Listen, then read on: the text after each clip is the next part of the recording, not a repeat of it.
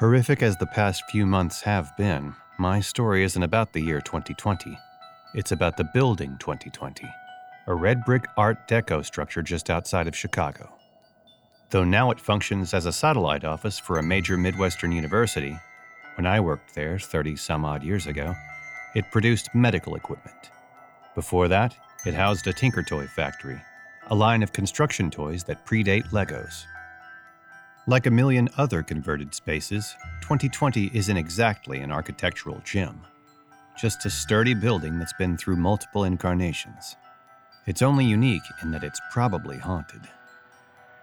Not overtly haunted, but subtly, as in hearing someone walking around the hallways when there's only two of you working overtime and you're both at your desks. As in having doors close and lights turn off with no apparent cause. During the day, there's no hint of some invisible presence making the rounds. But after hours, after hours, you get the feeling you're being watched, perhaps watched over, by someone or something that needs to be sure everything's under control. I prefer to call it the Night Watchman. During my days at 2020, I got to know a few employees who'd grown up in the neighborhood. It was through them that I learned of the factory fire a massive conflagration in which a night watchman lost his life. He'd discovered the fire while on his rounds.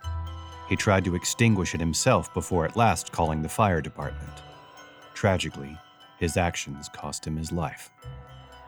Truth be told, I've never been able to verify this story, but I can tell you I worked many a graveyard shift at that place, during which I heard footsteps and doors closing when the only other living person on duty was sitting in my line of sight. A professional cleaning crew only ever cleaned the place Saturday mornings. The lone security guard sat at her desk in the lobby all night. When the division I worked for closed down in 1984, I left for a job at the downtown campus of the aforementioned university, where I met the person I'd eventually marry. A few years later, the university established a satellite office in the 2020 building. My partner continues to make frequent trips there on business. A couple of years ago, I ran into a member of this extended coworker family while out shopping. While we were catching up, I mentioned I once worked in the building.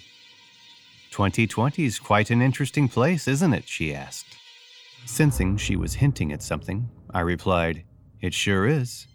Have you ever gotten a sense that there's something there that you can't see? Oh, hell yeah, she said with a laugh.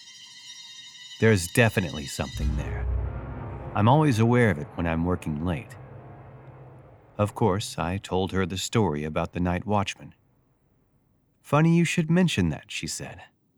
Because whatever is there, I've always felt it was protecting those of us on the graveyard shift. Hi, I'm Jamie Marchi. And I am Michael Tatum, and this is Ghoul Intentions. Uh, we are up and running. I had some technical difficulties exciting. on my end, which I'm like, Brandon, help me fix. Or by which yeah, I it's not fix just it. me. Wendy's not the only one fucking shit up here. You've got little boy Blue over there helping I'm- you. Yeah, I'm sure we've got some imps in our in our midst. Yeah. They How can me, you not? I wonder me- how many people are more aware of sounds in their house that they were not aware of now that people are home more often. right? We were like, does my house always do that? Fuck. Yeah. No wonder I was never home. Yeah, I, uh, it's it's funny. I. I, it's I, I don't I, we don't have a lot of weird things happen here anymore like our old apartment because we moved we moved units in the same building last year and um, in our old unit we had some weird things go on nothing too dramatic but a few things you know odd noises stuff moving um, lights going on and off things like that. Nothing nothing that's like oh crazy weird we should move. It was just like well, that's okay that's odd. But since we moved units uh, you know we uh, nothing really nothing. The place is kind of place is kind of kind of dead. It's kind of depressing. I, I miss our ghosts. I want i want i want the company again especially now that i'm stuck here all the time. Well, maybe Wendy can come visit you. well i mean she's she's welcome i welcome ghosts if they behave i mean you know you gotta Right. you gotta sing mean, for your supper do around here anything Bad. but but it's like, who's upstairs? I mean, it's pretty constant. Who's upstairs? No one. Okay. And that happened during our last recording. Mm-hmm. mm-hmm, Uh, I kept here. I thought the girls had come upstairs and were going up and down the hallway, and I was like, "Why are they stomping?" Um, and then I texted Jack to see if they were upstairs, and he was like, "No." And then I was like, "Well, maybe it's Dexter. Dexter is only thirty-five pounds, but he is a hard charger." yeah, he's he's and very. sure enough, yeah, he runs like yeah, a gazelle. Yeah, he he was up. He had been up here, and so Jack got him down and put the gate up. And I mean, within ten minutes, I heard it again, and I was like, "Who is up here?" And they were all downstairs. And the whole time that we were recording, I continued to hear someone walking up and down the hallway, just running up and down the hallway. So I have no idea what it is. The and then yesterday, I was painting a bookshelf for the girls, and I was right under their room, and they were taking a nap, and it sounded like someone ran in a circle up there. And Dexter heard it too, and he ran up the stairs and um, looked around and then came back downstairs. Clearly, nothing was there to interest him. Um, and I asked Serafina about it later, uh, what she was doing, and she had just been in bed the whole time, like playing on her Kindle or whatever, uh, while Callista, the younger one, was asleep above her, up until a certain point where I heard uh, them moving around, lit- and I knew it was them. So I didn't say, I heard someone run around. Was that you? Because I don't want to freak them out. but right. I was like, that's not them. It didn't even sound like them too much, uh, the way that they move around. But I was like, oh, that's all right. It was That's- enough to get. That's our it was nice though to have you go. Dexter hear it too, That's our and like go That's it our weeping angel. Uh, Yeah. God. Yeah. Here, um, the I have noticed uh, since being in this particular apartment, uh, if I take a nap in the afternoon, which I do a lot in quarantine, uh, I have Yeah. the I have Naps the weirdest, most vivid fucking dreams, and I don't normally remember my dreams. I mean, I I must. I mean, you're supposed to dream every night, but you, you often don't remember them. I almost never remember my dreams.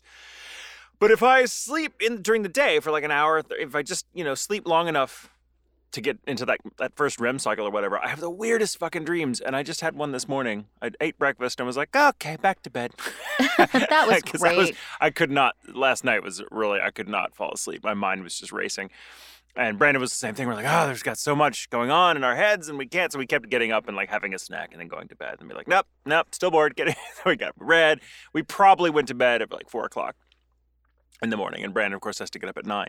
So we didn't get much sleep. So I went back to bed, and uh, I had this dream that we were living in uh, some old shitty apartment, you know, that we used to live in. Actually, it's a kind of a. It was kind of a. a um, a version of an apartment we first lived in together, uh, when or the apartment we lived in when we were first together, I should say, and uh, Genji was with us in the dream, and uh, he got out and like just ran away. But it was like the way he runs. He was like, "No, no, I'm just gonna like trot uh, fast enough for you not to be able Yeah. to catch me."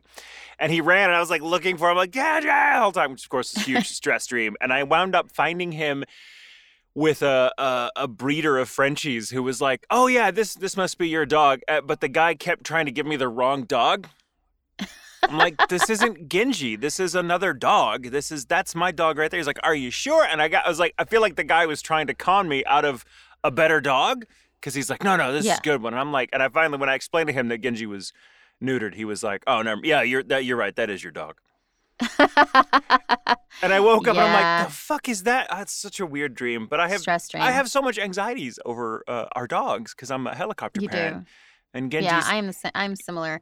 So we had another weird thing happen too, where um, the other night, and I normal I'm really good at remembering my dreams, yeah. and I woke up and I just remember feeling afraid, like I felt not safe, I guess, or not. I Mm, guess mm, it was like a dread kind of feeling yeah. something and then and then it very quickly transitioned uh, from that into i am not alone it's not just jack and me in this room Oof. so i thought maybe one of the girls had come in to Yeah. terrify me as they are wont to do um, but i have um, a little a trap for them i put bells on the door so if they come in those bells are going to wake me up and then they won't I- stare at you- me until i when- wake When up you said traps, I pictured just like a field of mouse traps in the hallway.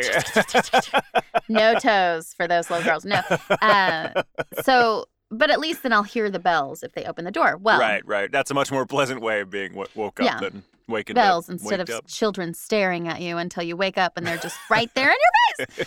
So uh, it was this like it was this really and I they were I didn't hear the bells. I you know got up. They there was nobody in there with us, and I just couldn't shake this feeling like someone was there with us, Mm. and um, it was creepy. And I you know it took me probably an hour to fall back asleep.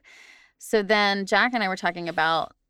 Uh, he was talking about how he woke up at five and couldn't go to sleep for probably an hour. And I was like, "Oh, that's really funny. I woke up at 1." He was like, "Yeah, I can't explain it. I just I and this doesn't ever happen to me, but I just had this really big sense of dread." Mm. And uh, and I was like, "Eh, "When you woke up?" And he was like, "Yeah." And I had not told him that I was having that. I just told him I had woken up at 1 and he talked about how there was just like this weird anxiety sense of dread thing that that woke him up. And I was like, "It's not just me." Oh. You're the victim So of that was psychic interesting. I mean, nothing someone, Someone said a puka Yeah. or whatever. Nothing don't know. happened or anything, but it did feel like it was creepy. It was definitely creepy. I have that happen occasionally. I'll uh, I'll just get a sense that some something's here. It's nothing really. I'm always able to kind of write it off. I've been like, oh, that's probably just my imagination, you know, actor. But um, Mhm. But you know, it happens enough that I'm like, ah, yeah, I've learned to just pre- I've learned to just pretend to go along with it. Like if it's, I'm like, well, I don't know if if if it's really something, I'm just gonna be nice to it. I don't want to be rude, so Right. I'll I'll acknowledge it, Mhm. like that episode of Benson and the and the water cooler. um, but uh, Yeah. but yeah, it's it's. I kind of. I'll be honest. I li- lived in a haunted house for ten years, and you know, stuff happened not on the regular, but like there'd be a, a, a kind of a barrage of activity every four years or so. Uh, and Mm, for mhm. several months, there'd be a lot of just really weird shit, like pretty obvious, like, okay, all right, this is the kind of shit that I'll be talking about on Celebrity Ghost Story one day, fingers crossed. and but now not so much. Now you know, now that I've I've moved in, I've lived in three different apartments since living in that house, and uh, not not really. You know, the the scariest thing is usually just my neighbors. right. Man, So, Celebrity miss it, I Ghost Hunters is weird now because, or Celebrity Ghost Stories, which is one of my favorites because they know how to tell a Yeah, story. yeah, they- it's really engaging. Um, But so many of the people on those episodes have passed away.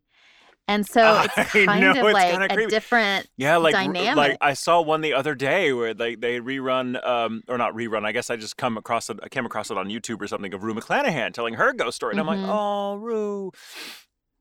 And a few others, and now Fred Willard, he told one, Yeah. and he's he's dead recently. I'm like, oh, and Regis Philbin, he had a really yeah, good one. yeah, he just passed and, away and yesterday, he just passed away too. I was just like, oh my gosh. I mean, it's almost like let's celebrate these people's lives by watching celebrity ghost stories and hearing their ghost stories. But um, hey, that's the great thing about a ghost story. You tell it, and one day you could be one. that's true. That's very true. Yeah. Um, uh, um, thank you to Mike McFarland Yes, Mike. for we reading love our you. opening story. Yeah, that was from a, a Reddit uh, submitter. I uh, I don't know their name. It was like a string of numbers and shit. I don't know. a Reddit it's- submitter people- or Reddit. We just got it. yeah, yeah, but it was a good Yeah. story. So I decided to to uh, give it to Mike to read, and he was very happy to to be part of it, which is great. He's got a really nice home setup. I love Mike dearly. Yay! He's yes. he's one of my besties. So he was we very adore excited. him. He is in all, a lot of He's animes. He's, directed a ton. Oh yeah, a ton. He's one of the best directors in the business. Uh, if you if you know like Attack on Titan, he directed Attack on Titan. And he plays uh, Uh-huh. Jean Kirstein, and uh, among others, and uh, all. He's also uh, Mr. oh no, he's uh, ah, what's his name in Dragon Ball? Uh, Oh, who is he in Dragon Ball? Oh God damn it! Uh, oh, he's he's turtle. He's uh, Ro- he's he's uh, uh, turtle hermit. He's he's um. Uh, He's the old Mas- guy. He's Master Roshi. Master Roshi. That's right. I was like, Mister Yeah. is wrong, and it's and I was like, Rorschach isn't right. Mr. Rotini? No, it's Matt. No. Mhm, but it sound that No. sounds fun. Um, yeah, he's Master Roshi on Dragon Mm. Ball too. He's he's You know, great. Mike- He's a good time. I'm Mike, so uh, when we, when we get back to doing this show, like you know, face to face again, we'll have to have him on as a guest. He's got some good ghost stories of his own, actually. Ooh, yes, I would love so he has this really cool house, right? And um, it's kind of out in this little, uh, you know area, a kind of wooded area. It's not it's not exactly the country, but it's a little suburb off the highway, and it's really it's cool. a neighborhood with space. Yeah, yeah. It's like a little isolated neighborhood, and uh, it's really cool. And this house, you know, it's got like a this really cool deck that's on the second floor, that looks out back on the, this kind of bank of trees. And night I was out there with him, and uh, and we're just sitting there, kind of you know, just enjoying the night air, looking up at the stars, you know, talking. And we he he's got these floodlights on the uh, the balcony that are kind of uh, casting our shadows on the trees so that we look like giant shadows on the trees a good like 50 yards ahead of us. And he's like he stops us in the middle of a conversation he's like hang on. Uh count those shadows. There was, there was like one extra shadow. And we're like what the Oh, no. fuck? It was just a trick of the way the light beams were crossing Yeah, but it, like for a second we just had this er moment What's our um? Wait, wait. Oh, thank, our- thank you, Mike. Thank you, Mike. We love you. Uh, what's our title for today, Jamie? Our title today comes courtesy of uh, our uh, Phantasm Patreon, which our Phantasm chat is tonight, but of course that will be over by the time this is airing. Um, but it is uh, Mr. Kestrel, as uh, per usual. He's uh, sent this in. Uh, the title is "Words Are Pale Shadows." Oh, and that comes from um, the name of the wind by patrick rothfuss God, I love Roth- that book. rothfuss Roth, Roth, we just say Rothfuss. We call Roth- him Patty. fuss Love. roth I fussy love. butt that's what i would call it. I him fucking love Um, Name of the Wind and the Wise Man Fear, or Wise Yeah. Man's Fear, the the two in the trilogy so far. I think it's a proposed Yeah. trilogy, I believe, but we're waiting on him to finish the next one because it the the next average is about mm. a decade between books. Gotcha. Well, this is the full quote. Uh, words are pale shadows of forgotten names. As names have power, words have power. Words can light fires in the minds of men. Words can wring tears from the hardest hearts. It's true. And it has- it's you know, here's what's it's what it's what Twitter's all about. That's right. That's right. Uh, what's kind of cool about this particular title and it being suggested is I went looking for a title and it just struck me Mm, as this is a this is the right title. And then I asked you what you were doing and you told me and I told you what the title was and you were like, that is perfect. I'm like, you don't even know how perfect it is. Yeah. And then I got into my story and the more I got into it, the more perfect the title came for that too. So it's kind of cool. Um, but you're starting. I'm starting, and uh, Mr. Kestrel, uh, you'll love this, and it's even more appropriate because my my story is about a Scotsman, a Scottish Yes. gentleman. Uh, I wonder if anyone's heard of him. I I've read his works, but he's not terribly well known outside of academia. Anyway, um, I'm going to tell of the last days of James Webb. Now, trigger warning: the story gets kind of dark. It deals with depression and suicide, sadly. Yeah. So just be aware And it is of that. the last days. So it's kind of in the Yeah. title. Yeah, they were not happy last days. Put it that way. Um, and it deals a lot with uh, with uh, mental illness. So just be aware of that. And it's a fairly recent story. I mean, this happened um, in the 70s and 80s, so it's not by any means ancient history. So before I get started, let me name my sources. I had quite a few on this one. Uh, first of all, there are two books by James Webb himself called The Occult Underground and The Occult Establishment. Uh, a book called Revolutionaries of the Soul by Gary Lachman, who's written a lot on esoteric subjects. He used to be in a band, uh, this guy, but he's written a lot. He's written a really great uh, biography of Aleister Crowley and uh, just about everyone. Uh, He's just written a lot of really great books, and this uh, Revolutionary, uh, Revolutionaries of the Soul is kind of a just sort of a little survey of some of the more uh, influential uh, spiritual thinkers of the past, you know, ever. And but it's really good. He's got a very engaging style, and he knows his shit. And I, I uh, crib heavily from his his bit on uh, James Webb in what I'm about to read you. Also, uh, a book by Joyce Collins Smith called "Call No Man Master," an article in Fortean, 40 in Times, uh, the magazine out of the UK, that I believe this article was published in 1997, and of course Wikipedia. Now, without further ado, Adieu. without further goodbye, what? Um, on May 8th, 1980, following two years of profound depression and at least one fully fledged psychotic break that we know of, renowned occult historian James Charles Napier Webb put the barrel of a shotgun to his mouth and pulled the trigger. He had turned 34 just that January. Though confined largely to an academic readership, Webb's work on the occult revival, particularly its repercussions on the secular world, was unparalleled.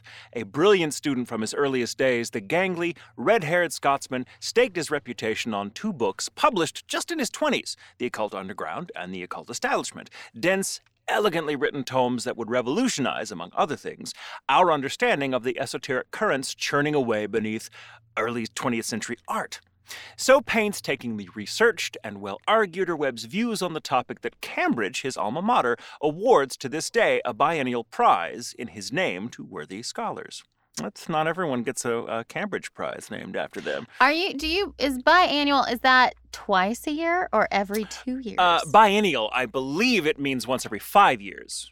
oh. I think, Uh because it's it's B I E N N I A L. I really ought to have looked it up Oh. before I said Oh, it. okay. I thought But you I- said biannual. Yeah, it, and sound- I was it like, sounds like biannual, but it's where do bi- you sit it's in that? uh, biennial. Like, wow, where do I get on this award? It sounds like my odds are pretty good.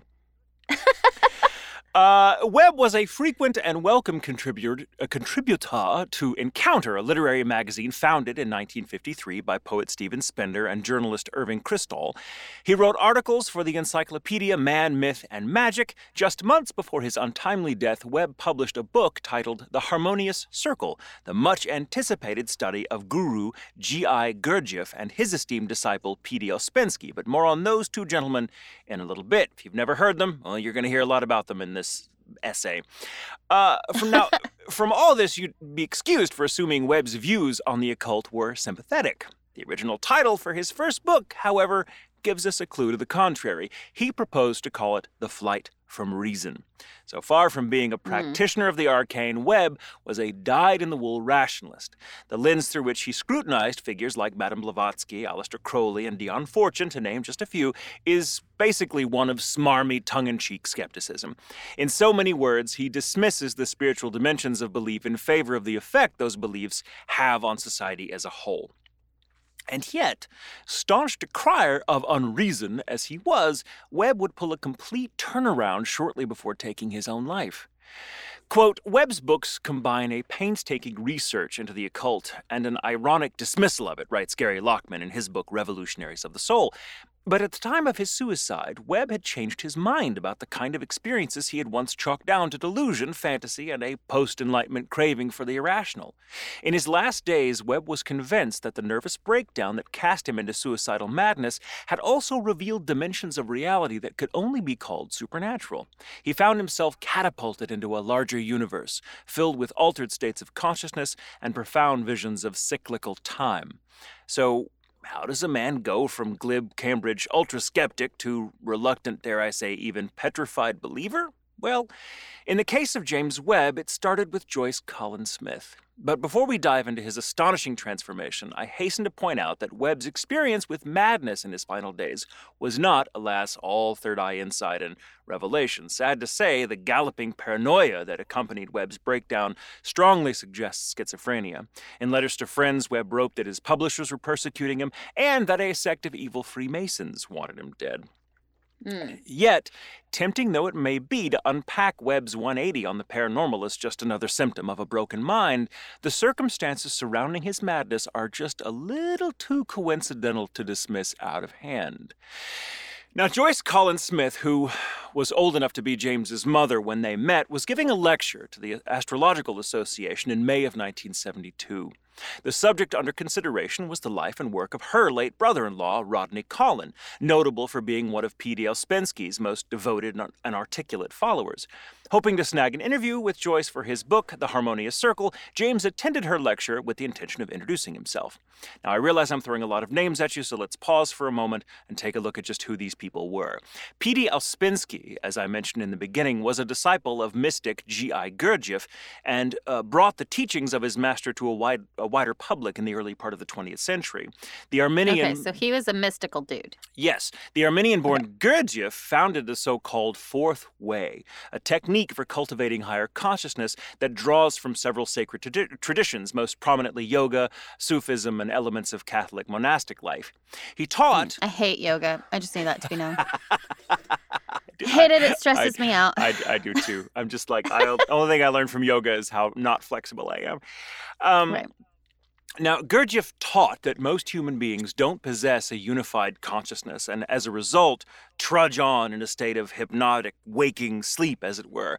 Thankfully, through strict discipline, it's possible to achieve a higher state and fulfill one's true potential. The method described for doing so is called the work. P.D. Ouspensky was an early convert to Gurdjieff's teachings and would later add his own spin to them when the two parted ways. Rodney Collin, Joyce's brother in law, was in turn an early advocate of Ouspensky and would later adopt a similar role to his master as Ouspensky did with respect to Gurdjieff. This was I to bet they were super fun. they, they they led crazy fucking lives. I will say that. Um, this was to be the subject of the lecture Joyce was giving to the Astrological Association in May of 1972. Joyce herself had run the gamut of spiritual teachers in her very storied lifetime. She'd practiced the work with Rodney at a commune in Mexico City. She'd involved her. She'd been involved with the founder of Moral Rearmament, Dr. Frank uh, Buchman. She followed Indonesian mystic Pak Suda. She'd even been the chauffeur of Maharishi Mahesh, the yogi who taught the Beatles how to meditate. Oh. Right? All of which is to say, Joyce knew what she was fucking talking about. She'd been Mhm. lecturing on esoteric topics for years, totally inured to the anxiety most people experience at the thought of public speaking, kind of like you and me. Uh, Hmm. Which was why it was so odd that she felt a sudden surge of panic at the appearance of James Webb. As the tall, lanky Scotsman picked his way down the last row of the lecture hall searching for a seat, his unruly ginger mane bobbing like a fireball, Joyce flashed back to a terrible recurring nightmare she'd had as a child. She would later recall in her autobiography, Call No Man Master, published in 1988, that the moment she saw Webb enter the auditorium, her heart leapt. But it wasn't love at first sight, quite the contrary. She recognized in Webb a sinister figure from her nightmares. In said Oh. nightmare, a tall, red haired young schoolmaster would ask her to fetch something from an ominous tower. Halfway up the tower steps, in an abandoned room, the schoolmaster, now frothing mad, would throw himself at her.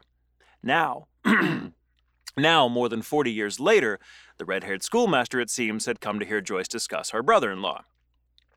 She delivered the lecture almost exclusively to him, paying the other attendees very little mind. She was determined to let this apparition, if it was indeed an apparition, know exactly who was boss. Now, afterwards, when Webb. I like her. Right? Now, afterwards, Yeah. when Webb sheepishly introduced himself to her, she was uh, obviously more surprised at his gentle, self effacing manner than the fact that he was actually flesh and blood. Uh, but She is very powerful. She brought him to life. but the two got on uh, like a house on fire. Immediately, they became close friends. They would repair to Joyce's house in Sussex and discuss philosophy, religion, history, and her experiences with the occult into the wee hours. Now, at first, Webb would take her accounts with a hefty grain of salt. Cambridge skeptic that he was. Uh, she regaled him with tales of precognitive dreams, visions, altered states of consciousness brought on by transcendental meditation, even chat session, chat sessions with the dead.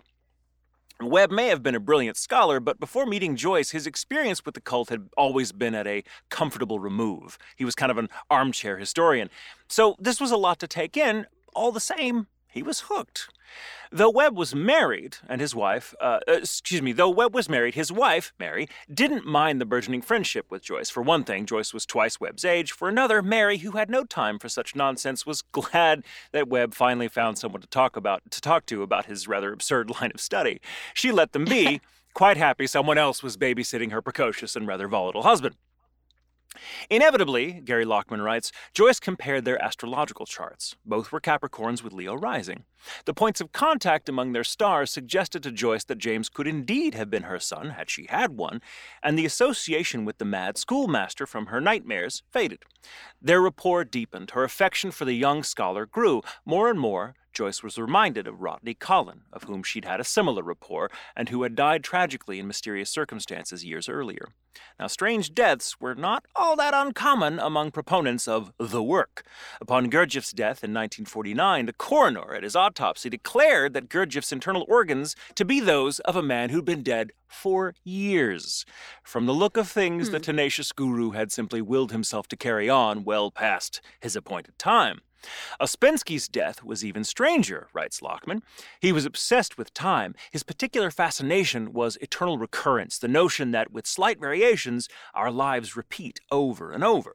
The, the only possibility of escape is in becoming more conscious. In his last days, a sick and dying Ouspensky visited various favorite sites, fixing them in his mind in order to remember them in his next recurrence weird psychic phenomenon occurred. In his efforts to die consciously, witnesses report that Ouspensky had become telepathic. When on October 2, 1947, Ouspensky passed away, Rodney Collin, his, closely, his closest disciple, locked himself in, in the room next to his masters and did not emerge for a week. He told his wife and Joyce, his sister in law, that he had been in communication with Ouspensky the entire time. Nearly 10 years later, on May 3, 1956, Collin would die after falling from a tower in Cusco, Peru. He was found in a position resembling the crucified Christ. Earlier, he had prayed that a crippled peasant boy be cured and told his wife that he offered his body to God in exchange. But Mm. back to James Webb. At one point, while having tea on a splendid summer afternoon at Joyce's Sussex estate, Webb asked Joyce for another slice of cherry cake. Something about his tone and the image of cherries recalled her to another dream she'd often had as a child. In it, Joyce sat under a Tibetan sky with a fantasy brother, eating cherries. More and more, Joyce felt certain that she and Jamie, as she liked to call him, were two beings who had incarnated within reach of each other many times in different roles.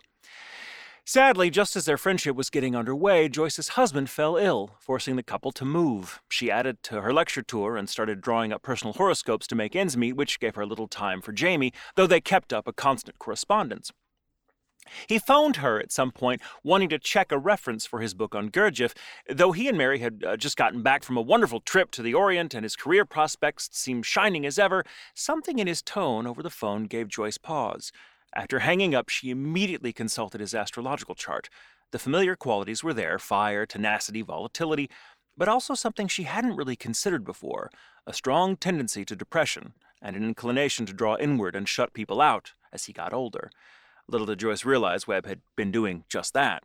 Friends saw less and less of him these days. He and Mary were on the rocks. So fixated on work had he become that he'd fall asleep at his desk, surrounded by volumes of occult philosophy, having burned the candle at both ends all night without so much as having spoken to a single human being in days.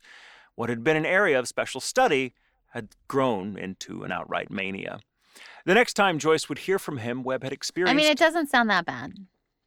well, just hold on. You're just reading a Uh, lot. All right. The next time Joyce would hear from him, Webb had experienced a psychotic break in the interim. Quote, My life has just emerged from a nightmare, Webb wrote sometime later. I had a full on nervous breakdown with hallucinations, visions, and a fine repertoire of subject of subjectively supernatural experiences. Hoist by my own petard, some would say. Despite the undoubtedly hallucinatory nature of my many experiences, he wrote, a residue remains which I simply have to take seriously. He tried to fit what he was going through into some kind of metaphysical system, calling on Gnostic notions of aeons and Hindu kalpas. He wrote of shattering visions of the wheel of time. He met his previous incarnations, in fact. He grew absolutely convinced that consciousness wasn't just a byproduct of chemical processes, but a kind of linga sharira, or long body, as Ouspensky might call it, extending across countless lives. Comforting though this may be on the face of things, to Webb it was absolutely horrific. There was no stability. Reality simply refused to sit still. He would look at something, any random object, and find it impossible not to see its entire history in one fell swoop playing over and over and over. We are all imprisoned in the coils of cyclical time, he wrote. Joyce recognized what Jamie was going through. Uh, she'd gone through it herself after diving too deeply into transcendental meditation in the 50s. The experience had, in fact, brought her to the brink of suicide. She instructed Webb to keep his mind focused on the present and laid out a number of useful exercises to the purpose. These seemed to help for a little while, but more and more, Webb's thoughts began to dwell on death. Joyce wondered whether her friend was going through some sort of self initiation. Had their many conversations on the occult slowly chipped away at the veneer of rationality he'd so desperately clung to for so long, leaving him open to insights and experiences his Cambridge education simply hadn't prepared him for? In his letters to Joyce, Webb spoke of precognitive dreams and of a sort of Gnostic personal myth he developed on his own. Quote, he had long fantasized that he was a member of a crew whose spaceship had crashed on an alien planet, says Lachman. Enslaved by the natives, they soon forgot their past, but occasionally dim memories stirred. The crew members recognized each other, and they recalled their mission. The tragedy, James told her, is infinitely far distant, the adventure infinitely long, and we are ageless. Ageless. I share Gary Lachman's opinion that had James Webb been encouraged to explore these themes within himself, he probably would have survived. Sadly, his wife, Mary, would have none of it. Decidedly unsympathetic to his babbling, she demanded he get a job. Now, he hardly needed one because he came from wealthy stock. Mary simply wanted him the fuck out of the house. And to yeah, be well, and it's this whole there's there is that uh Mhm, concept of if you're busy, mhm. then you don't have time to think about all this other stuff right, and get down. right, so right. and that- exactly, stay yeah. busy, yeah. Yeah, and to be fair, she certainly loved him. She just didn't Yeah. quite know how to deal with him, and, and it was kind of she was out of her depth dealing with what he was Yeah. going through, and she felt that a steady occupation that would induce him to pick himself up by the bootstraps. But alas, working for a cop, working as a copywriter. With an advertising firm in Edinburgh, only fed Webb's paranoia. The workplace atmosphere was toxic. He just couldn't get along with his fellow coworkers and withdrew into total isolation. He was well, researching. and too, that whole like Mm. pulling yourself up by the bootstraps. When you're depressed, bootstraps are very heavy. Yeah, when you're depressed, it's like, fine, so wear my fucking boots. Uh, I, I read it. There's a comic, and I. I cannot think of the comic. I'm sure our listeners were, listeners will know what I'm talking about. But there's a comic where someone describes uh, depression and how well-meaning friends often try to help. And uh, this person is like, it's like, look at the metaphor. It's like you're saying, yeah, my um, my fish are dead. And someone goes, Nah, your fish aren't dead. They're probably just hiding. Let's go looking for them. And you're like, They're not. They're not hiding. They're dead. Well, let's look behind the couch. They're dead. yeah. Um, but that's depression for you. Like you, you know, Yeah. people just don't know how to handle it. So you need help. You need professional help. yeah, Um, absolutely. Uh, uh, um, Webb, and at the time of his job as a copywriter in Edinburgh, he was researching a book on, on various esoteric movements in Scotland, but just couldn't keep his mind on it. He, as brilliant as he'd always been, he kept losing the plot. That, and he was absolutely certain someone was after him because he knew too much. More from Lachman. Joyce decided she had to see him, but this time their telepathic by this time their telepathic link had increased. She had visions of him at his desk and would feel a pain in the back of his neck, a vulnerable spot he shared with Rodney Collin, her brother-in-law. She could hear him crying at night, and in her, in her mind she would reach out and comfort him. Although she'd never been to his home, she had images of the grounds around the Webb estate. Later, after his death, she saw that these had been accurate. Meanwhile, Jamie's madness deepened. One night he crouched before the fireplace, mumbling the Lord's Prayer over and over. What's it all about? he kept asking no one in particular. Another night he fled into the he fled outside, fully naked, screaming hysterically. Uh, I mean, that sounds like something I do on the regular. It's not necessarily a sign of depression. Uh, but you're screaming at people to put their dogs on a leash. while naked, yes. Uh, it makes more of an impact, honestly. Right. Uh, Joy had al- Joyce had already decided she and her husband would fly to Scotland, but by then it was too late. The day before their trip, she heard Jamie calling her name in her mind. I'm coming, she answered. Suddenly, a deafening explosion went off in her mind. She would learn later that James and Mary had had an ugly argument that afternoon, and afterward Mary had stormed out. James had loaded the shotgun and put the barrel to his mouth. Of course, Joyce felt responsible for not coming to Jamie in time. She let her friend endure the long, dark night of the soul alone, she felt. The guilt might account for what followed, but not necessarily.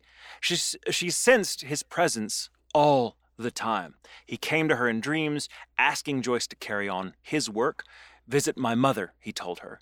Consulting two mediums, Joyce grew convinced that some fragments of James had survived. Information emerged location, dates, uh, books, etc., that she couldn't have known, but that James' mother would later confirm. At first, writes Lachman, Joyce was thankful for these messages, but then she felt that something was not right about the whole thing. This was not the entire Jamie, just bits and pieces of him. Jamie or some part of him didn't know he was dead and wouldn't move on. Joyce began to feel like he was trying to take her over. Mm. Eventually, a clergyman friend of the spiritualist persuasion offered to say a requiem to help Webb relinquish his attachment to the world. Satisfied that the rite would not interfere with them finding each other in the next incarnation, Joyce agreed. As she and the clergyman read the prayers in the candlelit chapel, she felt something lift up from her consciousness and take flight.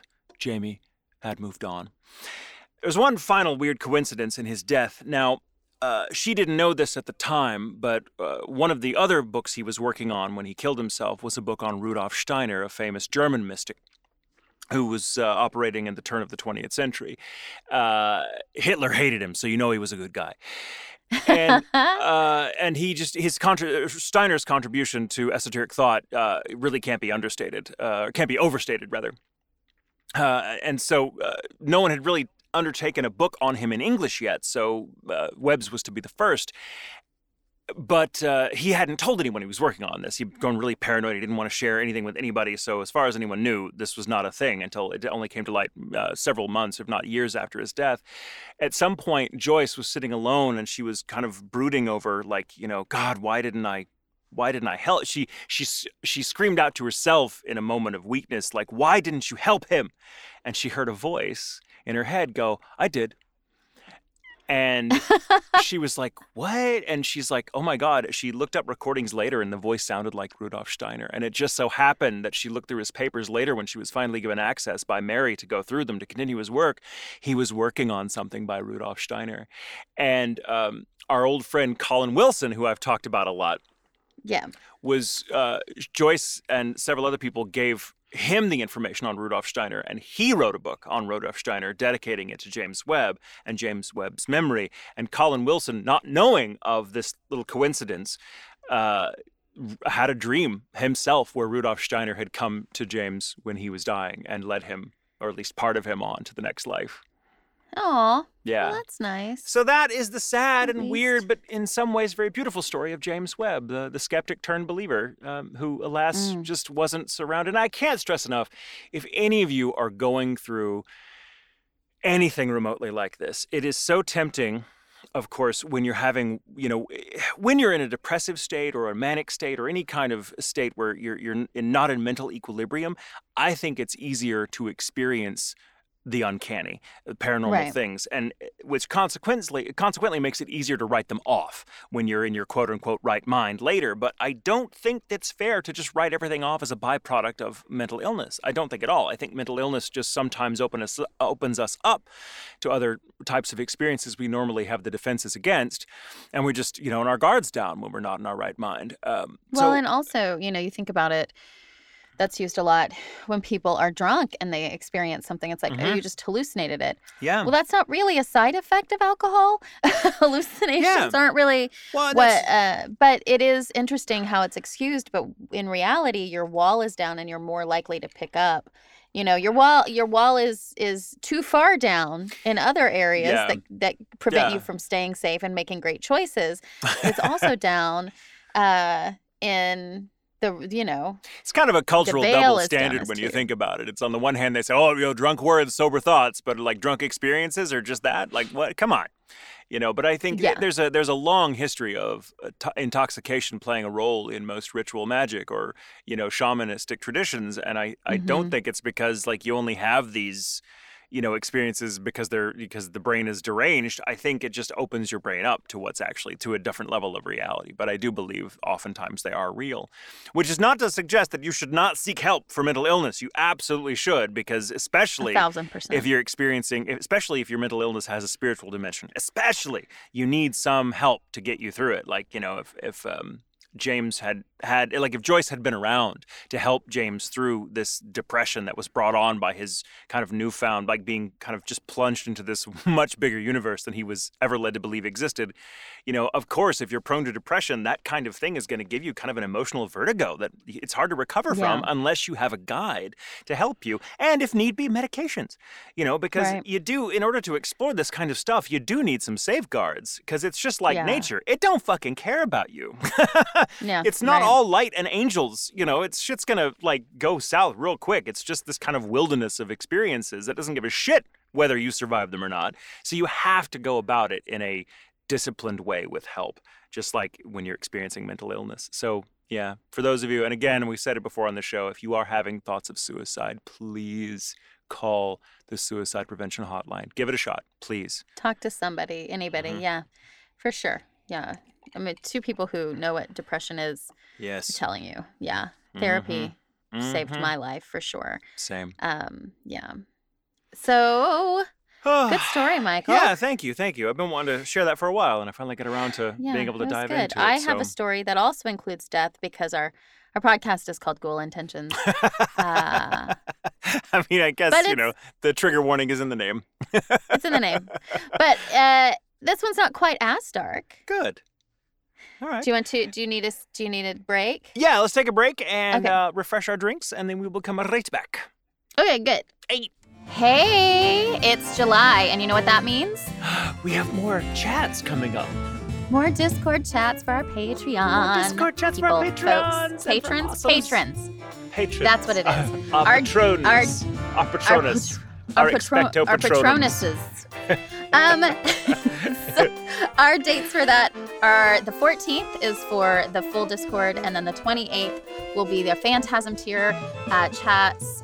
They're they've been really really fun. We have a great time with them. So come with have. questions. We get so many ideas. Stories. We get so many Yes. ideas for the show while talking to you guys. So please, if you Yeah. have some input or some uh, some notions about what we uh, should do with future episodes, that the chats are definitely when and where to let us Yes, know. Yes, and we also have on the Discord, we have different sections for uh, if you have any recommendations about ghost stories, especially on that Phantasm tier, recommendations about titles. But we have tiers from a dollar all the way up to $20. There's a lot of options for you to help support us.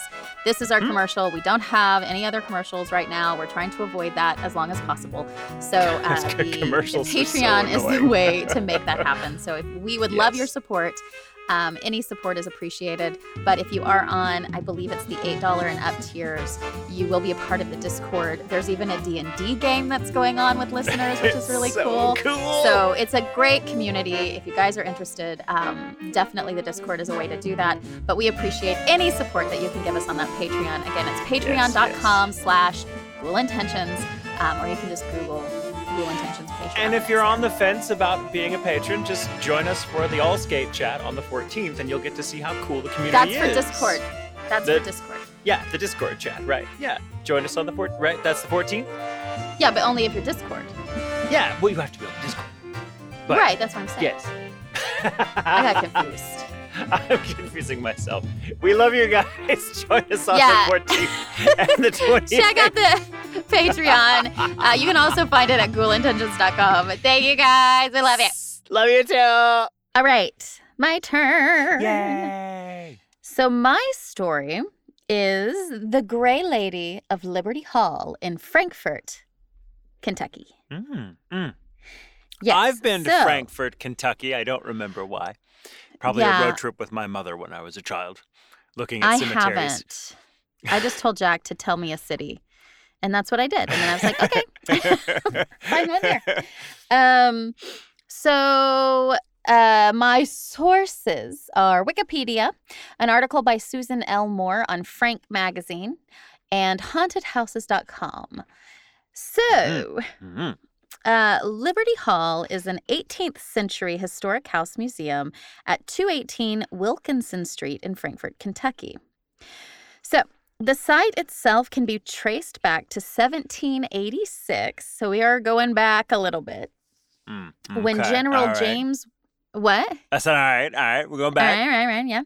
Uh, when Ja- General James Wilkinson bought m- uh, much of the land that is now Frankfort, Kentucky, he laid out the way that he wanted the town to be, and then he named the roads for like his friends and like pe- celebrities and just like things he liked. That was, that was what he it's did. like what every child would do if they became in charge of a city. yeah, We're gonna right, name exactly. this uh, Popsicle Road. It's popsicles. I love it. um and so like three of the four side three of the four sides of the house are actually still those names that he named way back when um Yeah. so nice. then I was like, who's this Wilkinson fella? Because we're going to get into John Brown, which is a really big name um, Yeah, in, yeah. Oh, in cool. Kentucky history. But Wilkinson is as well, but for different reasons. So uh, I recommend you look at, up him if you're into uh, fun history. So he served in the Continental Army during the American Revolution, but he was compelled to resign twice. Or as they would say in Kentucky, twice. Twist. Um, Twist. twist. After that, he was kind of forced to be a state assemblyman in 1782 by George Washington. I Washington so many, was like, I have you know so what? many questions. Like what? Let, why don't we do this instead? I so, am so like they were just trying to find. We're just trying to find the right fit for you. That's all. yeah, really, and that's so nice of them. So he that that's why he ended up in Kentucky, where he helped he helped Kentucky achieve its independence from Virginia. Yeah. Okay. He did that by going to New Orleans, which was Spanish owned at the time. Mhm. uh, and and there were it was pretty controversial to go there to begin with, right? Yeah. Yeah. And then he became a highly paid spy for Spain Oh. in return for Kentucky getting a monopoly on trade that went into New Orleans. oh. Yeah, it was a big deal. Oh. And the and the thing is that this whole spy history stuff was not discovered until after he had died. yeah. Clever And so nobody knew what he was up to with that. And after this, he was the first governor of the Louisiana Territory in 1805. And then he commanded two unsuccessful campaigns during the War of 1812. So he continued to get a position of authority, which is why I think finding out after the fact he was this spy was so It's like- devastating like, for a lot of people. Jesus, uh, we've been giving him office for decades. him. Yeah.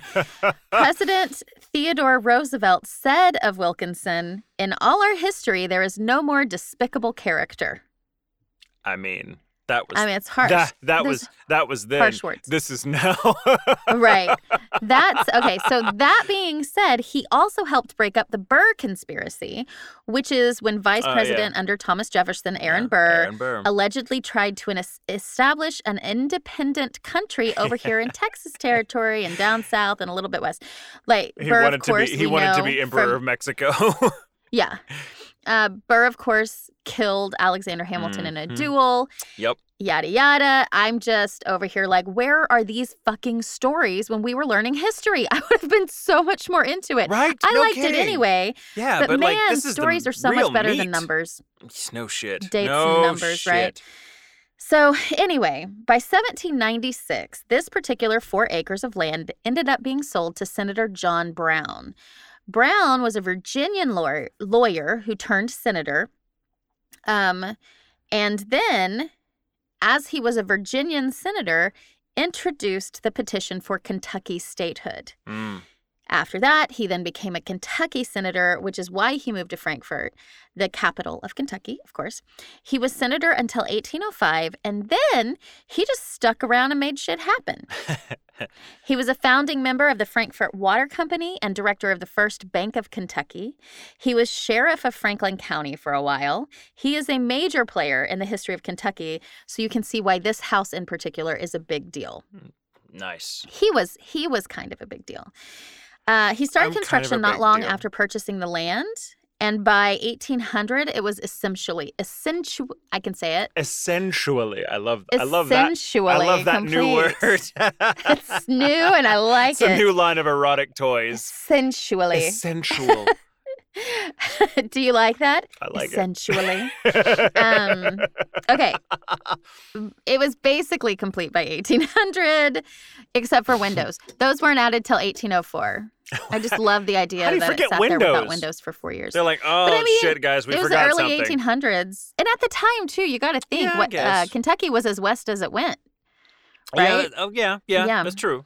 So, um, it was also one of the earliest brick homes in Kentucky. Oh. And the bricks themselves were fired on site using clay they dug out from the cellar. oh, that's cool. Yeah, like right there. That's where they made the bricks. The main house is a two story, five bay structure that also has a two story rear L. It's basically a big old L, Mhm. big box in the front, smaller box in the back. I like That it. That makes sense. I like it. Um, they don't. I'm sorry, Michael. They don't know the architect specifically. Yeah, it's not uncommon for architects to have not like been known. I mean, usually people built their own houses back then, so Right. Yeah. like Um, however, Thomas Jefferson uh, wrote to Brown with some suggestions of course he for the house, which is fun. Um, in addition to the main house, several dependent structures were built on the property, including a kitchen and laundry, smokehouse, a privy, stables, carriage house, and of course, boo, slave quarters. Boo. Oh. We don't like that. Um, John married his wife, Margaretta, in 1799, and Liberty Hall became something of a social and cultural center. John and Margaretta entertained early American political figures, including President James Monroe, Mm. then Mm. General Andrew Jackson, Major Zachary Taylor, and General Marquis de Lafayette. Ah, yes. Yeah. Lafitte. Did I say that right? Lafitte. Lafayette. It's Lafitte. You're Lafayette.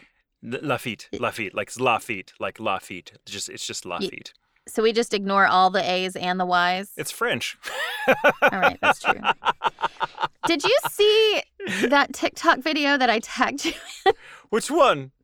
So there's this one where this someone is taking and searching in uh, Google Translate Uh-huh. how to say "hold on" and how to say "time" and how to say "and" and how to say, and then they put So together a sentence not- that's like, "Oh, you know, hold on. What about your tent? There's a lot of horse flies. and your it's aunt did this or whatever." just oh no no no no no no no no no no yeah like It's it's, all the same sound. Yeah, so it is so funny. It is so funny, and that's what It's it's Yeah. Marquis ton ton ton ton ton ton ton ton ton. So funny. Anyway, okay.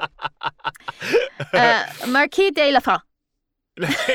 Lafitte. Lafitte. Lafitte. Lafitte. Laf- it's If, Lafayette. if in America, we just say Lafayette. I mean, if you're from Louisiana, you say Lafayette, but it's Lafayette It's, or Lafayette. in its native tongue. It's pronounced Lafitte. Right. I ain't native. Souffle. Okay.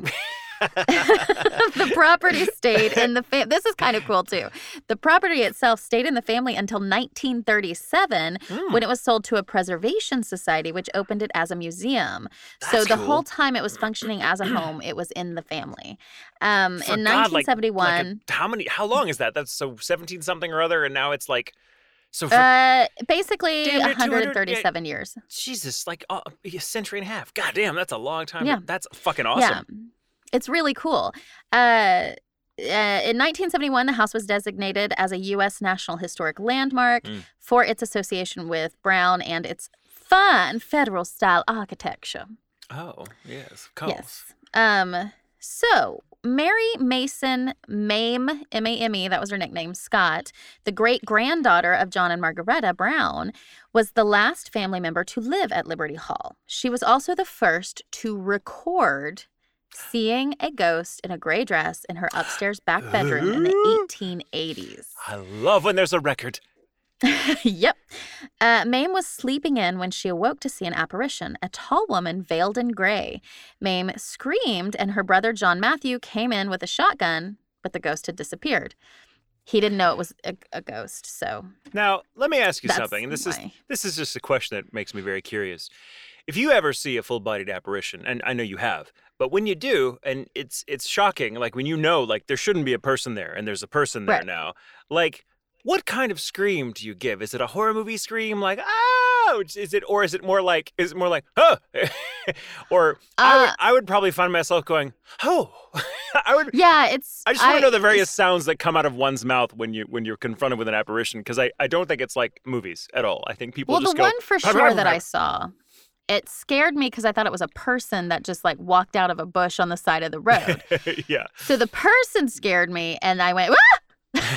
just like that. And then, but it immediately turned into laughter because this guy had just scared me. That it was just a dude, and then it turns out it was not just a dude because he was not there, and my uh, friend who was driving right next to him could not see him. Uh, I- and that was fucking trippy. I'm pretty sure I would make a sound like Richard Dreyfuss kicking Bill Murray out of the car and What About Bob when he's like blah, blah, blah, blah, yes, that's, that's, that's the that's sound the I would absolutely make when I see an apparition. or or one of the ones that's like.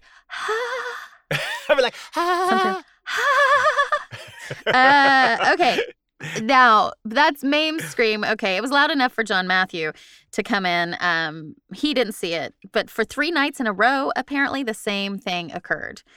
A family friend later suggested that Mame had seen the ghost of Margaret Varick, a relative that had passed away in the very room Mame had been sleeping in.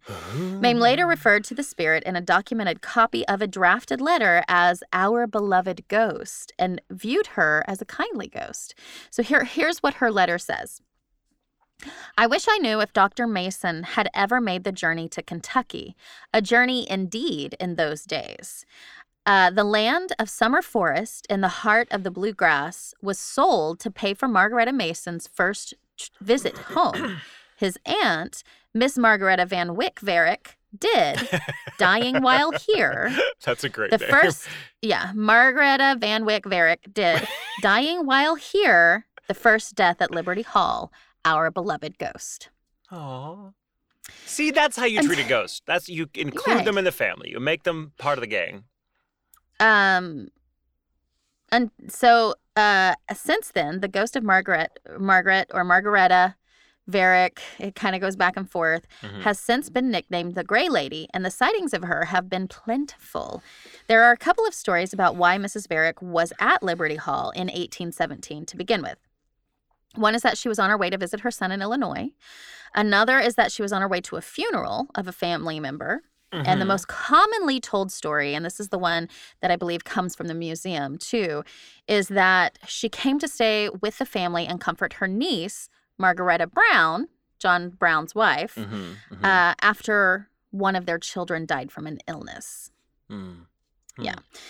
At the age of 65, she had endured a rigorous journey and fell violently ill in one of the bedrooms at Liberty Hall only three days after her arrival. She died before morning came. Her cause of death is not certain, but theories range from a heart attack to acute inge- indigestion to succumbing to the exhaustion of travel. I say, why not all three?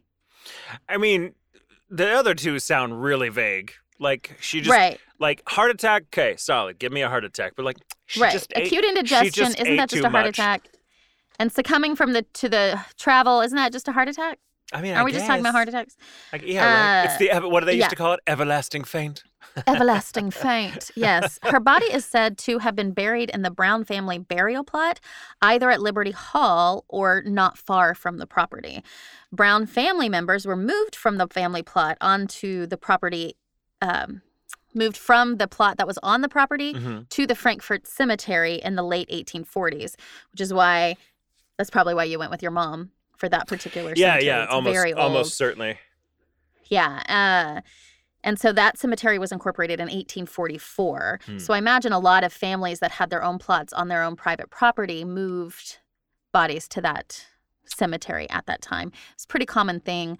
Um, but I, I'm going to say that the slaves were probably left behind. So let's keep that in mind. Yeah. Uh, yeah. the, the family was moved, but the slaves probably stayed on the property and are still there. Mm. Um, you know, slavery, racism, all that stuff. Oof. Interestingly, there is no grave marker at the Frankfort Cemetery for one Margareta Varick. That leads some to conclude that she is unable to find her final resting place, that they couldn't find her grave and accidentally left her behind. Something happened, uh, which is all kind of standard fare for a haunting. Like something Right. happened with the gravesite, Hmm. so they stick around. The ghost of Mrs. Varick is said to have started appearing about 30, you know, 30 years after she died, not long after the bodies were moved. So Hmm. that kind of matches up st- story wise. Uh, seen by family members, visitors, and staff, she is described as a kind, calm entity that is small in sized, dressed in, dressed in a gray house dress. She first appeared to the new bride of Senator Brown's grandson, Benjamin, when she was a guest staying in Mrs. Varick's old bedroom. Uh, the matronly apparition simply walked across the bedroom floor right in front of the startled bride. A visitor, Rebecca Averill, saw the benign Mrs. Varick appear to her, standing motionless next to her fireplace. When Rebecca hid under the covers, like you do, Mrs. Varick vanished because those are the rules. It's what you're supposed to do. it's like a ghost, like So- I'm gonna scare you, and you're like, oh nope, I've got a cover. Uh, Yeah. You got me. So you remember her great grandniece, Mame Scott, who wrote about the ghost? Yes. Yes, yes. Ghost, the- yeah.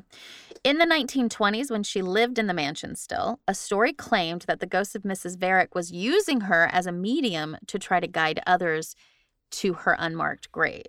grave. Oh. So it was popular in the 1920s. Hmm. This story was pretty well known then. So the ghost of Mrs. Varick has been seen on occasion staring out an upstairs window at the people walking below. A college professor who wanted to see if the moonlight could cause unusual reflections in the window panes, um, he spent an entire moon cycle, which is six weeks, so he could watch every night to see what those reflections look like. Spent every night. That's uh, how for you six do weeks. An investigation That's of a fucking haunting. research, That's right? how you do it. Yes. So he stayed that full six weeks in the mansion, and all of his findings were negative. Hmm. But on one of his last nights at Liberty Hall, a gentle touch woke him up. When he opened his eyes, he saw a friendly entity smiling cordially at him. Oh, he's like, Yeah. well, glad this happened I guess it's not the moonlight. last night here. Uh, he's like, let me, let me just. Why uh, didn't you come the first three nights? Let me just- then I wouldn't have had to do this. Right, let me just n- n- n- note this down. Uh,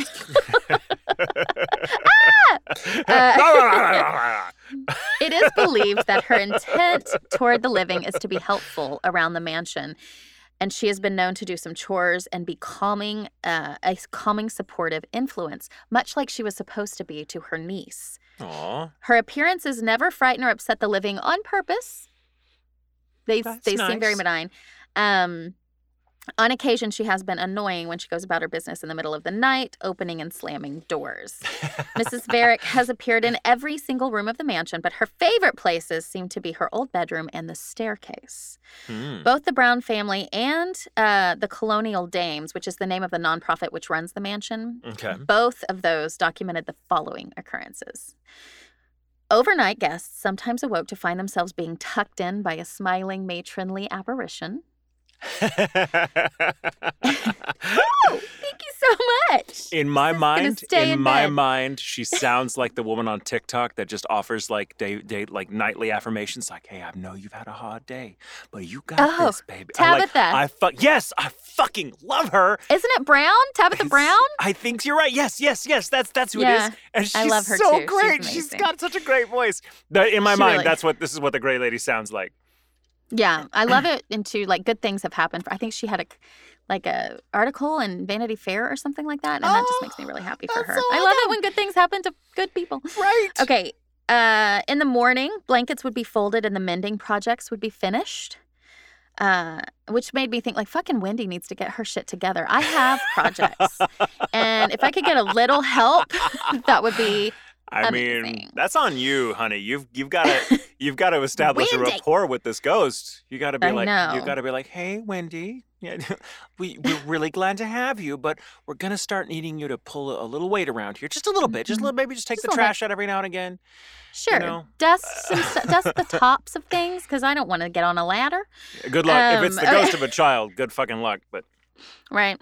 Uh, one employee of the Colonial Dames lived in the apartment above the kitchen. One night, after she had already gotten into the bathtub, she had forgotten to shut this big, heavy bathroom door. She decided, okay, I'm just going to hurry up and finish my bath instead of getting out to go shut the door and coming back and ruining the calming bath time experience. Uh, but while she was washing her hair, the heavy door closed all by its lonesome. oh, Yeah. oh, Uh, another oh. woman, as she was sitting in her room, thinking of an of an old boyfriend who had given her a music box. Um, actually, I think this is the same lady. Uh, so she's thinking, "Oh, he gave me this music box. Isn't he lovely? I miss him." Um, the unwound, closed music box started to play by itself. I love I like to think. Auntie Margaretta was like, "Girl, you got the music box. You're good. That's all you were getting out of that shit." Move on. She's That's like, what. count your blessings, girl. Count your blessings. Yeah, this it is. she like Tabitha Ray or Tabitha Brown going, I know that you miss him, honey, but you got the music box. You're gonna be fine. I love her. I love her. She's so Uh, fucking great. I need her in my life. Like every night, I I, will scroll through until I find one of hers, and then I can call it a night. I do feel better. Thank you, Tabitha. Thank you. This Uh, helps me. You after a fire- me. After a fire at Liberty Hall in 1965 and subsequent restoration, volunteer curator Francis Coleman took photographs of the front stairway, and when they were developed, one photo showed a smudgy looking figure on the stairs. That photo has often been presented as evidence of the Gray Lady's presence in the house. I sent you that picture so you could look at it. Did and it like it kind of remi- it reminds me a little bit of the the famously faked photograph of the the Mhm. lady the brown lady of Raynham Hall, which we Yeah. did a story about. But it's it's very similar. But I I like the I want it to be real just because I want there to be two photos that are like it and one to be fake and one to be real. I just like the symmetry Yeah. of that. Yeah, it's not. I mean, it's it's cool looking. It is it is for sure pretty cool looking. Yeah. Um, It's subtle. Whoever who if it was faked, you did it right because it's subtle. It's Yeah, not like very, very "Ooh, I'm a subtle. ghost. Yeah. It's more like oh, that's a very suggestive little fa- form, a vaporous form on the stairs. Right. Like it's yeah, Yeah. it's it's yeah, it's just like kind of a few vertical lines and smudgy Mhm. looking, and yeah. yeah. The same curator found three antique early 1800 gold bracelets on the nightstand next to the bed in Mrs. Varick's old bedroom. The bracelets were not listed on the inventory list and no one had seen them before. It's thought that maybe Mrs. Varick wanted to give the curator a gift to say thank you for restoring the mansion. Ah, that's nice. It makes she's me like think of she's like I've kept this a- secret for all these years, but here, right. It makes me think of the bed and breakfast though that I stayed in right. in a in a Vicksburg where she's finding the glasses now as if it they're uh, she's been approved of. That's kind of how she sees it. I like that idea. yeah. Records indicate that in 1980, researcher Estelle Pennington was startled by sudden terrible smells and a quill pen moving in fast circles in an inkwell in the front parlor, which is now the dining room. Hmm. Also in the 1980s, volunteer curator Eugenia Blackburn, who was living in the Liberty Hall apartment, noticed that the Gray Lady washed windows and dusted tables. Oh my God, I love her. I know, she's the best. One day, when she returned home from shopping, the gate opened by itself. Sarah Elliott, the current director for Liberty Hall Historic Site, or at least she was in last year, she says that the Gray Lady is a benevolent ghost with no poltergeist activity. She explains that she has never experienced the Gray Lady or any other ghost on the property. I've been here late at night, but I've never seen or heard anything, she remarks. But there are a lot of people in Frankfort who have their Gray Lady stories. There are a couple of other spirits to be on the proper said to be on the property as well. In 1805, it said a beautiful Spanish opera star was invited to Frankfort to perform a concert. The Browns invited this young woman to stay with them during the time of her stay in Frankfort. During a party and the uh, during a party the Browns held in her honor, the young singer went outside on the balmy uh, in the balmy weather to take a quick walk in the garden. She was last seen walking down the garden path to the Kentucky River to get a view. She never came back to the party. When she vanished, an extensive search of the area was made and the river was even dragged, but nobody was found. Oh. It was oh. theorized that she was quickly abducted by a- either Native Americans or despicable characters who were attracted by the lights and the noise of the party. She unfortunately forgot about the dangers of living so close to the Kentucky wilderness. Maybe it was the Kentucky dogman, which is a whole other thing. oh And yeah. I, li- oh, I I, just wanted to tie that in. I love it. We have a little we have a little cross fandom there going on. We- I know, right? do do your research, folks. oh my God. Um, Kentucky Dogman's a whole other thing. Throughout the years, a dark haired female apparition, and I think, well, we'll get there. Throughout the years, a dark haired female apparition with her mouth frozen open in a soundless cry of terror has Oh. been seen running frantically through the gardens, usually on hot, humid nights. Creepy. There's also uh, people will hear singing uh, Mm. from disembodied singing on the site itself, not necessarily in the house, but outside in the garden surrounding. I hope- I hope it's good singing uh, because you don't really ever hear. I mean, but I kind of want it to be bad singing too, just for the story. Right. Because I'm like, I want Right. the ghost to be like, my hands from the chandelier. You know, I just want. I Yeah, want right, it like it's just the sound of me in the shower singing, and it like that's my ghost. Oh, how embarrassing would that be? Yeah, right? That'd be a good time. Actually, I enjoy it.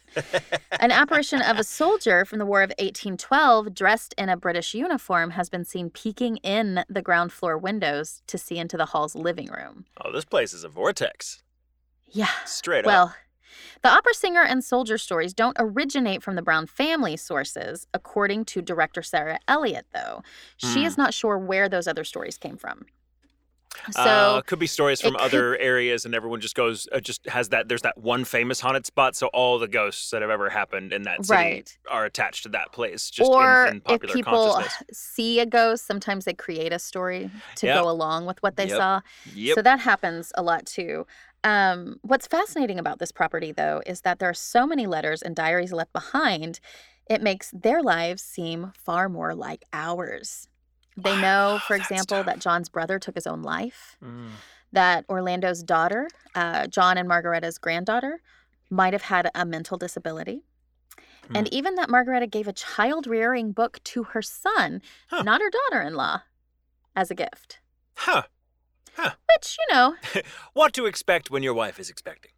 exactly, which is kind of shocking considering the time. Yeah.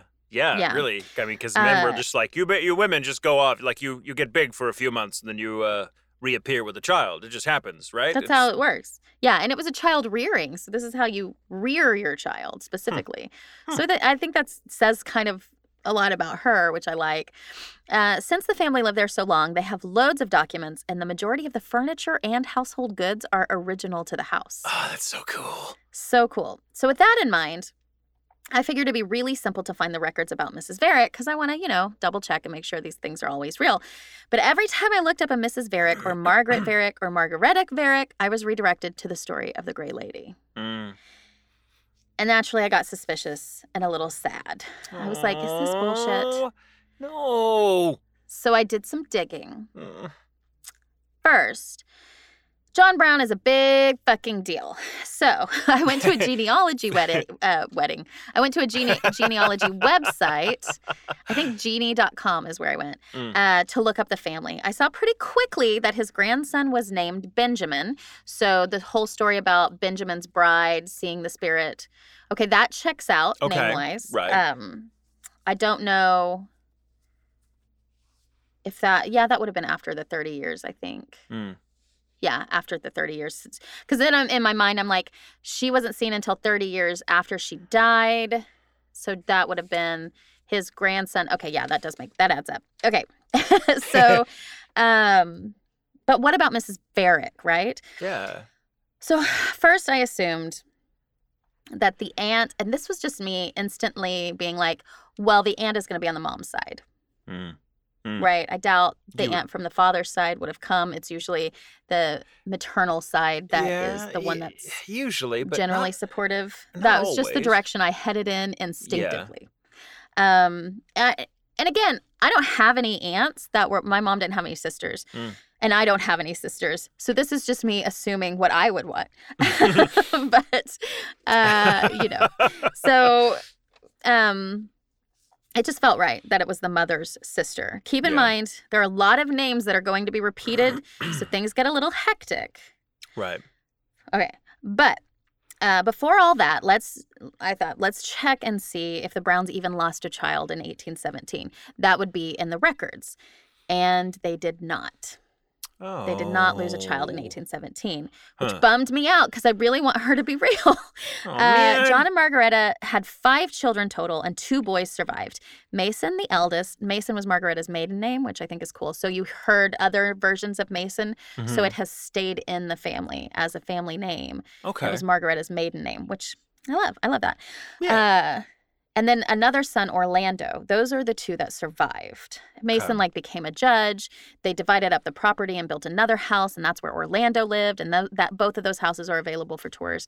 Hmm. Um, so Margaretta and John were married in early 1799, and Mason was born in late 1799. oh so they were my. pretty They on got- it. They were they ready, got- they ready for the family which was probably because Margaretta was already 27 years old. when they got Ah, married. Okay. Yeah. So she's Which like, I gotta gotta get this out now. old for 1799. like, she's practically. you know what I mean? She's practically So- ancient. Yeah, right?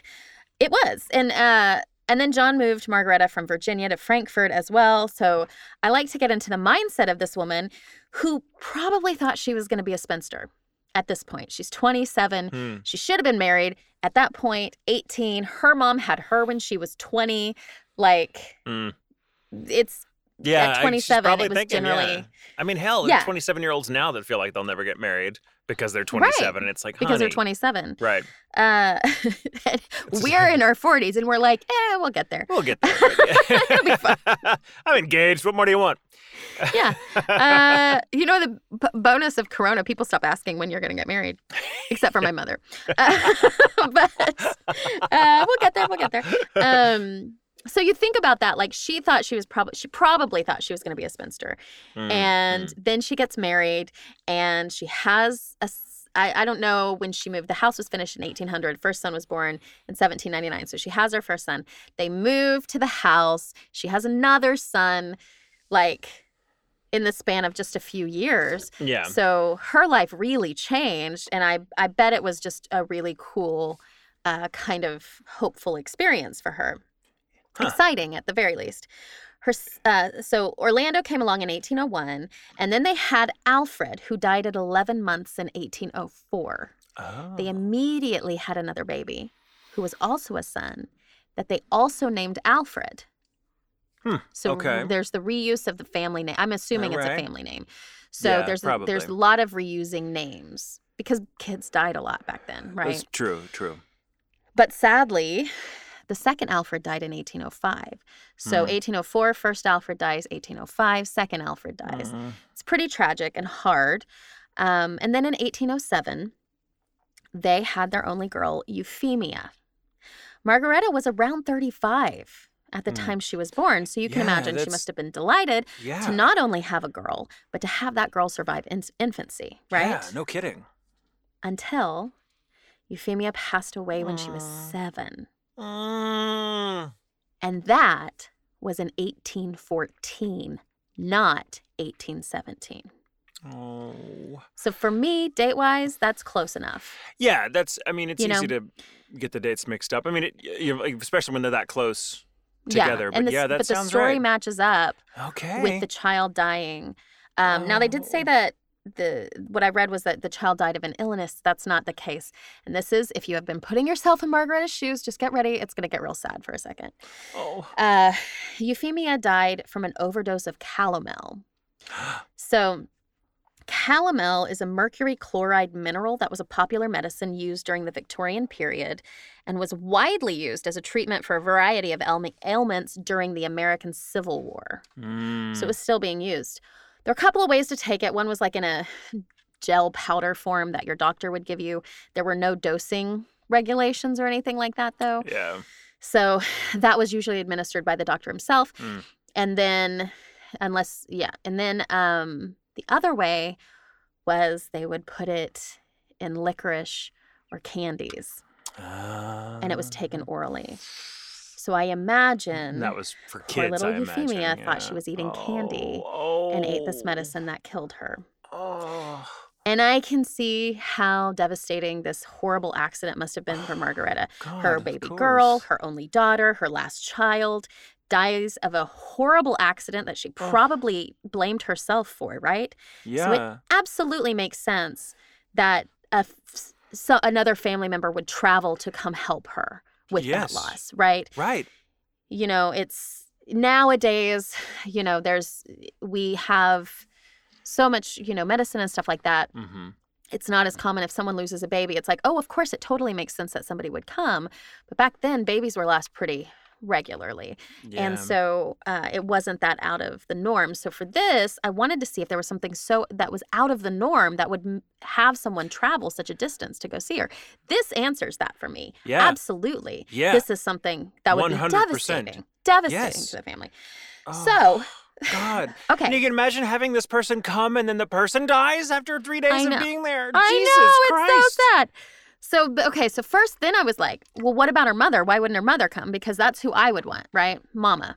Well, if she was already Well- 35, her mother was probably di- dead by Her then. mother died when she was 31. Yeah, okay. When the is. mother was 31. Yeah. So she was already dead. Uh, so, um, so then I was like, okay, uh, Catherine died. That's mother's Catherine. hmm Catherine Mason. She died in 1784 uh, when she was only 31. So I'm not sure how she died, but you know, Hmm. she she passed away in in uh, when she was 31. I looked her up on the genealogy site, and she did have a sister named Margaret Ah. and another sister named Margareta Oh. and two sisters named Helena. Okay. So that's confusing. right? Yeah, I was mean, like it's like looking at all these dates and like, what the hell? It's like So- Newhart. Hey, this uh, this is my brother Daryl. It's my other brother Daryl.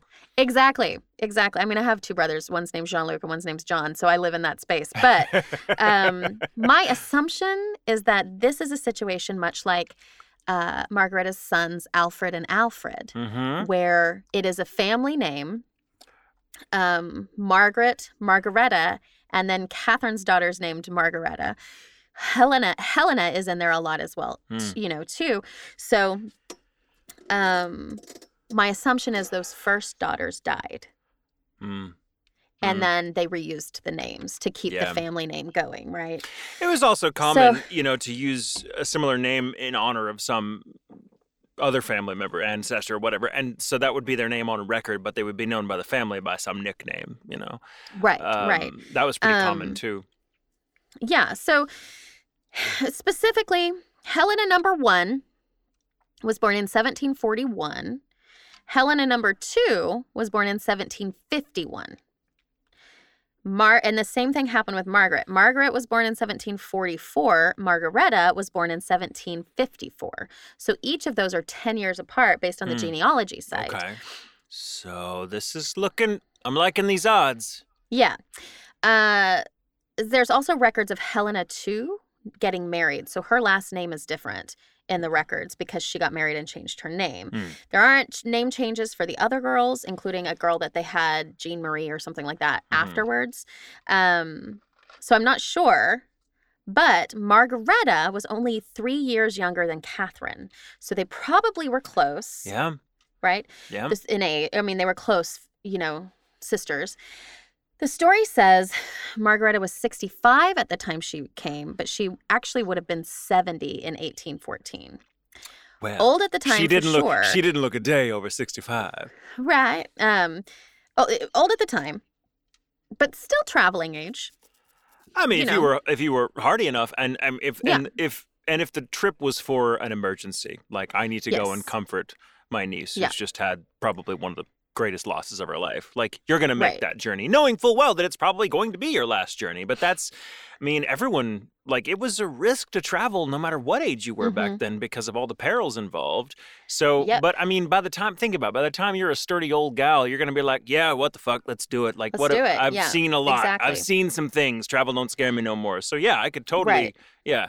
yeah and and this is why i think it's margareta the younger one they've used margareta but they also use margaret a lot Mhm. uh, back and forth in Mhm. different stories. But I think it was Margareta specifically because Margaret would have been 80, and I think that's too old. I don't think the That's family that would have been a her very that would have been a very uncommon age. But Yes, that yeah. said, if she was so constituted, she might have been like, "I'm coming whether you want me to or not." Right. Right. I had a my grandmother was like that. She'd have been like, if she'd lived to be in her 80s, she'd have been like, "You can't keep me off that fucking coach." Right. Yeah, that's So, true. That's just- true. but I feel like it just seems Margareta is the right fit here. Yeah, I think you're right. I Um, think you're onto something. And the family records record her as Margareta Van Wyck, which was her uh, Catherine's maiden name was Van Wyck. So Margareta Van Wyck is the right name. Okay. And then uh Varick comes from that letter. I don't know where Varick comes from. It is not in the genealogy sites. Uh, How's it it is in that letter that Mame sent, and I think that they mistranslated it at first because Ah. in the because they she wrote it and then they copied it and typed it out, and so it was misspelled, and someone crossed it out and wrote Varick in there. So it seems like the the um the letter that the the museum has they traced it back to a family name. okay. So it seems like Varick is probably accurate, but Margareta Van Wyck was a real person, was her aunt, and was the right age to fit the story. So the ghost is real. So she's real. It's real. yes. I love Yes. an actually that becomes an actually actually. I know. So either way, you know, whatever it is, it seems believable that Margareta could have come to help her niece and namesake, keep in mind, Right. after the tragic and unexpected loss of her only daughter. There's no date death uh, death date listed that I could find for Margareta, Mm, but if Eugenia died in 1814, it's likely that's when Margareta died as well. mm, mm. All of this is to say, this is where the title comes into play. Oral history is fucking history. Yes. Dates and all the details may not be super accurate, but the story told is real. Just because it doesn't fit all the specific dates doesn't mean it never happened. Same Right. thing, I couldn't find anything about the Spanish opera singer, but that doesn't mean it didn't happen. Well, that's people don't- that's the What oral people don't always right? realize is that oral history is by far the vast majority of history. Like, I mean, Yep. there's you've only got a certain number of dedicated professionals that are concerned with like documenting things and compiling them, and even that fades over time as as the game of telephone gets played among historians. I mean, they they're no, you know, their their information corrodes and is subject to change over time in light of new information too. But oral history is, for the most part, like. I mean, my mother, as a genealogist, will tell you, like, you know, families don't make it into the history books. So the only history is oral, passed down. And it was amazing to me growing up knowing who my great, great, great, great grandparents were by name because my mother had done research on them and had a little book compiled for the family. But most people don't even know who their grandparents were, let alone their great grandparents, like what their names were, where they lived. Like most people don't. Right. Because we we've slowly slipped away from that oral tradition, uh, Yeah. which I think is sad. But you know, It is. Um, but I think, you know, what this is what makes stories more interesting though, Mhm. is that they are personal. yes. I lean away from that story of the opera singer being true because I feel like if that had happened, it would be in their notes. So the museum would have would be in their diaries. It would be in all the paperwork that they had, and it didn't. It doesn't show up according to the curator. So it seems like Mhm. it's not likely that that's and actually what happened there. That doesn't mean it didn't happen somewhere else. right. And opera singers are were the fucking rock stars of their day. They were they were Yeah. even more than rock stars. They were like a combination of guru, rock star, movie star, all rolled up into one. And if one something like that happened to a rock to Yeah. to that, like we'd fucking know. Um, Yes, I mean because absolutely. Think everyone so, cared. too. The cult of celebrity Yeah. around opera singers was in it. Honestly, our cult of celebrity around what we have now pales in comparison Yeah. to the attention opera singers got back in the day. Yeah. So the only thing that seems to be incorrect in Mame's letter is that Aunt Margareta's death was the first one at Liberty Hall. By the time Margareta got there, two baby boys and little Eugenia had already died. Most likely in the house. It's not like they were going to go to the children's hospital or labor and delivery, right? Right. The doctor would have come to the house. Exactly. And uh so um let's see what was I going to say? Oh. yeah. Just because it doesn't fit specific dates doesn't mean it never happened. And I Mhm, love mhm. that this is such a great example for everyone really that when you we get so much into the you know finding out if something is true and finding out if there's any history to back something up it doesn't take a lot to back up oral history just a little bit of like okay yeah that's it so when Mhm. someone's like oh well that didn't happen on the exact same date so i don't believe it it's you know there, there needs to be some forgiveness for oral history but most of the time those stories are pretty accurate and Yeah. so uh, Well, if not, they certainly, you know, if you what I'm take them saying. Seriously, two- they can certainly lead you to the truth. Yes, yeah. And so you have, you know, before she died, before Margareta died, you have three two babies and a little girl that died on the on the property. Yeah. Not to mention all of the slaves that probably died on that property as well. So who knows who all's haunting? I feel like you know, Auntie Margareta must have been real busy for a 70 year old woman to be doing all that stuff. It makes me wonder if maybe she has some help. maybe, maybe. right? Uh, I'm just saying. I'm just saying. But um, Huh. Frankfort and has tours. She's very the Gray Lady is extremely popular in Frankfort. She's very well known, and so uh, they have tours, costume contests, and events based on the Gray Lady. Hopefully, this Halloween they'll be just as active as Auntie Margareta. Ah, I love it. that was a I love journey. it too. Thank you for taking us on that journey, Jamie. I loved it. I was so afraid it wasn't going to be true, and then it was true. Me it was too. just I it was so many twists and turns. Yeah, you should have heard me. Like, I would find something and be like, ah! And Jack would be like, what? And I was like, well, it turns out that there are two sisters named Margaret, and I don't know which one it is. and you had to Like- do like deductive work to be like, it must be this one. That's Oh, so yeah. I great. had Oh, dates and like it. numbers and ages, like Oh how old God. was such and such when this person died and these babies were born and all of maybe to try to figure maybe someone with the Frankfort Historical Society will hear this podcast and be like, "Oh my God, she's on to something," and like credit like, wouldn't that be awesome? Oh my God, you Yeah. could have a plaque in your name, and then a thousand years from now they'll think you're the Gray Lady. That's how it'll. Perfect. Perfect. Oh my Well, God. I, you know what's funny too is it shows like the repetition of a lot of ghost story websites. You know, I read this story on several sites beyond the ones that I've noted, Mhm. but um, there were several, and, and they're very similar stories that are told, uh, with some differences, of course. But um, it was just, it was the same story gets told a lot. There's a lot of copying and pasting out there in Sure. internet land. And so I kept thinking, why am I the only one who's ever looked into it like this? And that's not to say that the web or that the uh, the museum hasn't. You know, if you go to the museum, they may have done that, but I can't go to the museum and search through their records or anything like that. So Right. this was me doing my best with my with what I had. Good. So good. I Yeah. want to. Yeah, yeah. We should write them and see if you're if you're on if if their records correspond or if or maybe it lights a fire under them and they go, you know, we haven't thought of that. Right. I fucking Oh, love yeah, doing the digging on the history. It's so much good. Good for you. Good job. Good job, Jamie. Thank you. It's really fun. That was excellent. Trying to Uh, plug in my computer. so your It's about to die. your camera's There drifting now and it's super weird. It's because I pulled the cord and like it turned the camera. Yeah. I just was trying to add. I got so excited about this one. It was really fun. It was really, really fun to, Ah, well, to you. find. So, uh, yay, awesome. oral history! Hell yeah. It's Ah, history. so awesome. Um. So yeah. Well, Well, thanks. This was really fun. Yeah, thank you guys for listening. And, uh, you know, Yeah. as always, submit your stories. Go to ghoulintentions.com and there's the submission field. It couldn't be easier. Mhm.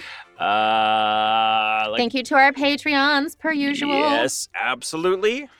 Uh, And I and remember, or wait, stay safe. stay sane. And remember, It's okay to sleep with the lights on.